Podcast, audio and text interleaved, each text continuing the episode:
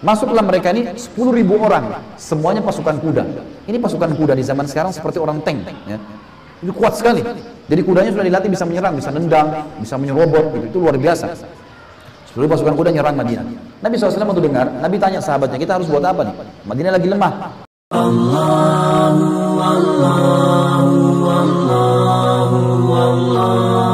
Jangan lupa subscribe selalu agar ada dukungan dan juga Anda uh, tentu like ya dengan jempolnya ke atas juga lonceng agar Anda mendapatkan informasi terbaru. Naim bin Mas'ud teman-teman adalah salah seorang orang kafir dulu. Jadi ada perang Ahzab ya. Perang Ahzab terjadi ini teman-teman sekalian. Perang yang terkenal dengan perang Khandaq juga. tahun 5 Hijriah. Ada dua suku Yahudi namanya Kainuqa dan Nadir. Dua suku ini Nabi SAW usir dari Madinah karena mereka berkhianat. Kalau suku Kainuqa, pernah ada seorang sahabat Nabi perempuan lagi belanja di pasar mereka, lalu penjaga toko, pemilik tokonya laki-laki Yahudi ini, dia bilang, digoda-godain sahabatnya, suruh buka cadarnya, mau lihat wajahnya. Sahabat ini nggak mau, sahabat perempuan Nabi ini nggak mau. Maka si toko, penjaga toko Yahudi ini sama temannya melakukan konspirasi, taruh besi tajam di kursi yang perempuan ini duduk, sahabat ini duduk, waktu berdiri tertarik, sobek semua bajunya, kelihatan auratnya. Maka mereka tertawakan itu. Lewat seorang sahabat Nabi laki-laki di situ, lihat kejadian, henuskan pedangnya dibunuh Yahudi pemilik toko. Orang pasar Yahudi ini keroyokin sahabat satu ini. Dibunuhlah di sahabat satu ini, maka sahabi, sahabiat tadi nah, sahabiat tadi perempuan ini pergi ke Madinah, pergi ke masjid Nabi. Ya Rasulullah, kejadiannya begini. Maka Nabi SAW bentuk pasukan, serbu ke, ke bentengnya Kainuqa, lalu berkata, serahkan siapa yang bunuh Muslim tadi. Yang keroyokin tadi di pasar itu siapa yang bunuh, bawa ke saya. Saya akan hukum. Karena Yahudi ini nggak mau semuanya, maka Nabi hukum semuanya. Waktu mereka menyerah, diusir dari Madinah. Pindah ke wilayah Khaybar. Suku Yahudi yang kedua namanya Nadir. Nadirnya juga di Madinah. Waktu Nabi SAW lagi ke tempat mereka, pemukiman mereka, Nabi duduk di bawah sebuah rumah, ditemani oleh Abu Bakar, Umar, Zubair, dan Ali. Empat orang sahabat lagi duduk depan Nabi. Ngobrol-ngobrol. Orang-orang Yahudi bilang, dari suku Nadir nih, tidak ada kesempatan membunuh Muhammad mengalahkan waktu sekarang. Siapa yang naik ke atas rumah yang ada Muhammad tuh, lempar batu, kesempatan biar dia mati. Ada satu orang bilang saya, diangkat batu saking beratnya sampai susah diangkat batu itu. Begitu dia ada di atas rumah, Jibril datang alaihissalam menyampaikan, Hai Muhammad, di atas kepalamu ada Yahudi yang mau lempar batu. Nabi SAW tahu wahyu, berdiri, jalan. Tidak bilang sama sahabat-sahabatnya nih, saya ada Yahudi yang mau lempar batu enggak? Diam-diam aja. Nabi beri Nabi jalan. Yahudi yang di atas rumah ini nunggu. Dia, dia pikir Nabi hanya keluar sebentar, punya hajat kembali lagi. Sahabat-sahabat Nabi juga Abu Bakar, Umar, Uthman, eh, Abu Bakar, Umar, Talha, eh, Abu Bakar, Umar, Zubair dan Ali. Empat orang ini mengira Nabi juga cuma punya hajat. Zaman dulu orang maaf kalau mau ke WC ke padang pasir. Mungkin Nabi cuma punya hajat nih, balik lagi. Nabi nggak balik-balik. Kelamaan nunggu empat tempatnya pulang Madinah, lihat Nabi sudah punya pasukan. Serang, kepung di Nadir. Itu yang di atas rumah itu yang melempar batu datangin. Mau dihukum. Bagaimana caranya mau bunuh Nabi?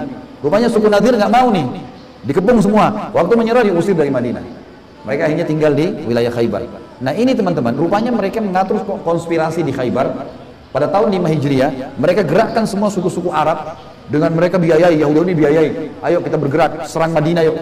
Semua suku Arab berkumpul, termasuk Quraisy dan Abu Sufyan dipilih jadi pemimpinnya, gitu kan? Dikasih lihat teman-teman sekalian, masuklah mereka ini 10 ribu orang, semuanya pasukan kuda. Ini pasukan kuda di zaman sekarang seperti orang tank, ya. Itu kuat sekali. Jadi kudanya sudah dilatih bisa menyerang, bisa nendang, bisa menyerobot, gitu. itu luar biasa. Lalu pasukan kuda nyerang Madinah. Nabi SAW waktu dengar, Nabi tanya sahabatnya, kita harus buat apa nih? Madinah lagi lemah. Salman al-Farisi datang mengatakannya Rasulullah, di Persia, karena dia dari Persia, kami kalau lemah, kami buat parit, sehingga musuh nggak bisa nyerang. Oke lah, kita buat parit. Kalau kota Madinah kita ibaratkan meja ini teman-teman. Di sisi timur dan baratnya Madinah, itu dikenal dengan wilayah Hara Syarqiyah dan Hara Garbiyah wilayah timur dan barat. Ini kalau sekarang teman-teman lagi umroh atau haji, bisa minta mutawifnya, pengantarnya bilang, teman-teman sana orang Indonesia bilang, saya mau lihat mana hara syarqiyah, mana hara garbiyah. wilayah ini teman-teman sangat luas, di ada banyak batu-batu hitam tajam-tajam.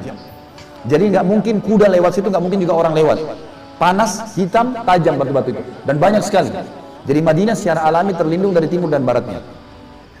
Dari arah utaranya, jadi kalau kita ibaratkan misal telapak tangan saya ini eh, jazirah Arab ya. Madinah itu ada di atas, Mekah ada di bawahnya. Jadi Mekah itu ada di selatannya Madinah. Indonesia itu ada di bawah, kita di selatan. Jadi kalau kita naik pesawat sebenarnya, kalau mau ke Madinah, itu lewatin Mekah itu. Mekah di bawah. Jadi Mekah dilewatin, tapi bukan di atas kota Mekahnya ya. Tapi maksudnya Mekah dulu kita dapat baru Madinah, karena Madinah di atas. Madinah lebih dekat dengan negeri Syam. Nah, kota Madinah dari timur dan baratnya penuh dengan batu-batu tajam. Dari utara, kejauhan orang-orang Mekah kalau mau nyerang, mereka mutar dulu ke atas baru nyerang dari utara. Maka satu-satunya tempat adalah daerah selatan. Selatan inilah yang dibuat parit oleh Nabi SAW. Parit ini teman-teman dalamnya 7 meter, lebasnya lebarnya 15 meter. Tidak bisa kuda lewat, dalam. Semua orang masuk di situ. Maka orang-orang Quraisy itu datang, mereka bingung gimana caranya perang ini. Strategi ini belum pernah mereka tahu. Satu-satunya teman-teman sekalian pintu bisa masuk ada suku Yahudi yang ketiga. Di Madinah ada tiga suku Yahudi, tadi dua sudah diusir. Kainuka dan Nadir. Ada satu suku Quraidah di pinggir parit. Jadi ini, ini tidak bisa dilubangi karena benteng mereka di situ. Maka kalau mereka buka pintu gerbang bisa masuk ke dalam nih. Bisa masuk ke dalam. Suku Quraidah ini sepakat sama Nabi. Nggak akan kerjasama sama sama sama Ahzab nih, sama pasukan pasukan kelompok ini Ahzab tidak tidak partisipasi, tapi bela Madinah. Ternyata mereka berkhianat. Yahudi ini berkhianat lagi, suku Quraisy. Mereka membuka benteng mereka untuk masuk. Ringkas cerita teman-teman sekalian. Ini tentu peperangan cukup panjang lebar kalau teman-teman ikuti di YouTube ada ceramah sirah nabawiyah tentang perang Khandaq. Mungkin ada 4 jam ceramah tentang masalah itu. Jadi kalau saya cerita sekarang sampai subuh nggak habis. Baiklah. Yang jelas teman-teman, salah satu penyebab menangnya kaum muslimin dari situ. 45 hari mereka ngepung Madinah. Tidak bisa masuk. Setiap mereka mau loncat parit, mau tutup, mau, mau timbun parit itu, dipanah oleh kaum muslimin. Mereka nggak bisa lolos. Subhanallah, satu malam Nabi SAW berdoa, Ya Allah, berikanlah kemenangan. Setelah 45 hari mereka mengepung. Maka doa Nabi mustajab. Ada satu pimpinan Quraisy bernama Naim bin Mas'ud. Naim ini pimpinan orang Quraisy dan dia juga termasuk temannya Abu Sufyan. Memang niatnya mau nyerang Madinah nih. Tidak tahu kenapa selama 45 hari ini dia aneh saja melihat kok bisa ditembus nih. Dia coba lihat muslimin, dia perhatikan dari jauh, mereka sholat, kelihatan kan di seberang parik, seberang parik kelihatan lagi sholat, mereka baca Quran kalau malam, tertentu tertentu dia. Akhirnya dia kirim, dia lempar panah ke arah muslimin, ada surat, tulisannya, Hai Muhammad, saya Naim bin Mas'ud, saya mau ketemu, saya mau masuk Islam. Baik, Nabi SAW suruh turunin tangga dari kayu, turunin tangga ke parit, jemput dia, dijemput. Ini malam-malam nih. Orang-orang waktu zaman dulu tidak ada lampu ya, gelap. Diturun dari sisi parit, masuk. Naim langsung syahadat depan Nabi masuk Islam. Kata Nabi SAW, kenapa kau masuk Islam hai Naim? Dia bilang, saya tidak tahu tersentuh. Ya Rasulullah, saya yakin kau utusan Allah. Ini pasti kuasa dari Allah, nggak mungkin enggak. Baik, kata kata dia, Hai Rasulullah, perintahkan saya. Apa saja? Suruh saya buat apa saja. Sekarang saya sudah taubat nih, dulu saya kafir, sekarang saya sudah paham Islam. Saya mau buat sesuatu untuk agama Allah. Kata Nabi SAW, kau cuma satu orang, apa yang kau bisa lakukan? Kalau kau bisa ngacoin pasukan mereka, ngacoin aja. Strategi perang, ngacoin. Kata Naim, ya Rasulullah, tapi kalau begitu, berarti aku kadang-kadang harus membuat mereka berkelahi. Kata Nabi SAW, ini medan perang, lakukan saja. Pulanglah si Naim ini, kembali dari parit, syahadat kan tidak damai ya, kembali pindah ke kemah orang-orang kafir ini. Ketemu sama orang-orang Quraisy. Maaf, dia pergi dulu ke suku Quraisy tadi, si Yahudi yang di pinggir parit. Dia pergi sana, ketuk-ketuk pintu gerbang.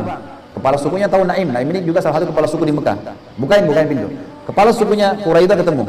Kata Naim, kalian tahu nggak siapa saya? Kata orang-orang Yahudi, iya kami tahu siapa kamu. Kalian sudah tahu bagaimana musuhnya saya sama Muhammad? Iya, kami tahu kau benci sekali Muhammad. Ya. Karena itu kau datang dari Mekah mau berperang. Kata Naim juga, apakah kalian tahu bagaimana kedudukan saya di orang-orang Quraisy? Kata mereka, iya, kau salah satu kepala sukunya. Baik, kata dia, kalian percaya atau tidak percaya terserah. Tapi orang-orang Quraisy sudah mau bubar nih ini sudah mau pulang. Kalau mereka bubar, kembali ke negeri masing-masing, kalian tinggal sendirian di Madinah. Pasti Muhammad sama pasukannya bantai kalian.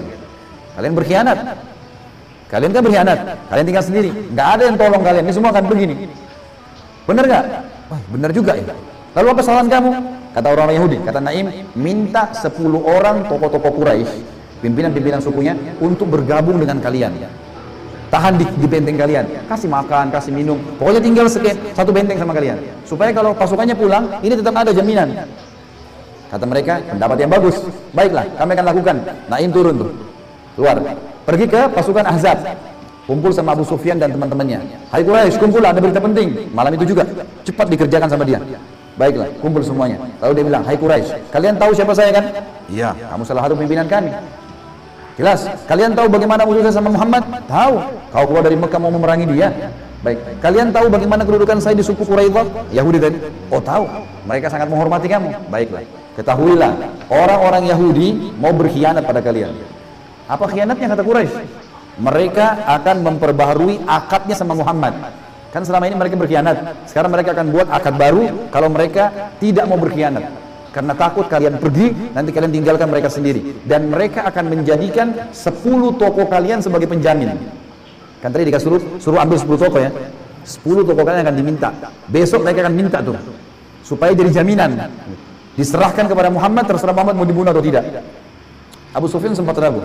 Abu Sufyan bilang, coba saya pastikan sendiri. Kata Naim, silahkan. Malam itu juga Abu Sufyan pergi ke benteng Quraisy. Ketuk-ketuk, dibukain. Ketemu Abu Sufyan kepala suku. Kenapa Abu Sufyan datang? Saya mau, kata Abu Sufyan, besok ada berita penting. Besok kita akan serang Madinah nih. Kata Abu Sufyan. Dia mau tahu informasi betul atau tidak. Besok kita serang Madinah. Kalian serang dari benteng kalian, kami serang dari parit. Kata orang-orang Yahudi, besok Sabtu.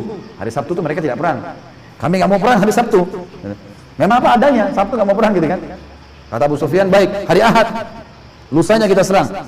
Baiklah. Lalu kata si orang-orang Yahudi, tapi kami akan bukakan pintu gerbang buat kalian. Kami akan serang. Cuma kalian harus serahkan 10 orang kalian. Masuk ke pasukan kami. Supaya kami dapat jaminan kalian tidak meninggalkan kami nih. Kata Abu Sufyan, oh benar si Naim nih. Rupanya benar nih. Dia mau serahkan 10 orang kita nih gitu kan. Baiklah, Abu Sufyan pulang. Kumpulin semua orang Quraisy.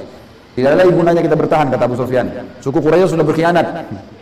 Kita nggak ada pintu masuk. Dari Parit nggak bakal bisa. Pintu di sana satu-satunya. Malam ini bubar semua pulang. Waktu mereka bilang mau bubar, Allah datangkan angin kencang malam itu. Terbongkar semua kemah mereka, terbongkar semua unta-unta mereka, semua kendi-kendi mereka terbongkar semuanya. Bubar semuanya nih. Pasukan Quraisy bubar semua, gitu kan? Gara-gara perilaku Naim yang baru taubat. Bagaimana dia langsung mengabdi pada agama Allah gara-gara padahal ini tadinya pasukan Ahzab sudah luar biasa. Sampai Umar bin Khattab mengatakan, "Kami belum pernah merasakan sulitnya berperang mengalahkan perang Ahzab." Tiap hari tunggu di parit, tiap hari. Orang-orang Quraisy ini buat macam-macam ya. Mereka lempar panah, lempar tombak, Islam nangkis. Di antara mereka juga ada yang sampai menginjak-injakkan kaki kudanya di tanah terus mundur. Jadi tanah itu merosot masuk ke dalam parit, gitu kan? Ini kan tanah-tanah yang sudah jatuh di parit harus dinaikkan lagi. Kalau enggak mereka nama-nama bisa bisa punya jalan. Itu susah selama 45 hari, gitu kan? Sampai mereka sudah sangat letih pada saat itu. Tapi berhasil gara-gara adanya Naim bin Mas'ud radhiyallahu anhu yang pada saat itu sudah bertaubat. Insya Allah teman-teman yang sudah mengikuti kami, kami terima kasih jazakumullah khairan. Di YouTube saya ajak terus teman-teman untuk mendukung channel ini. Sama-sama kita besarkan, kita kembangkan. Allahu Allahu Allahu Allah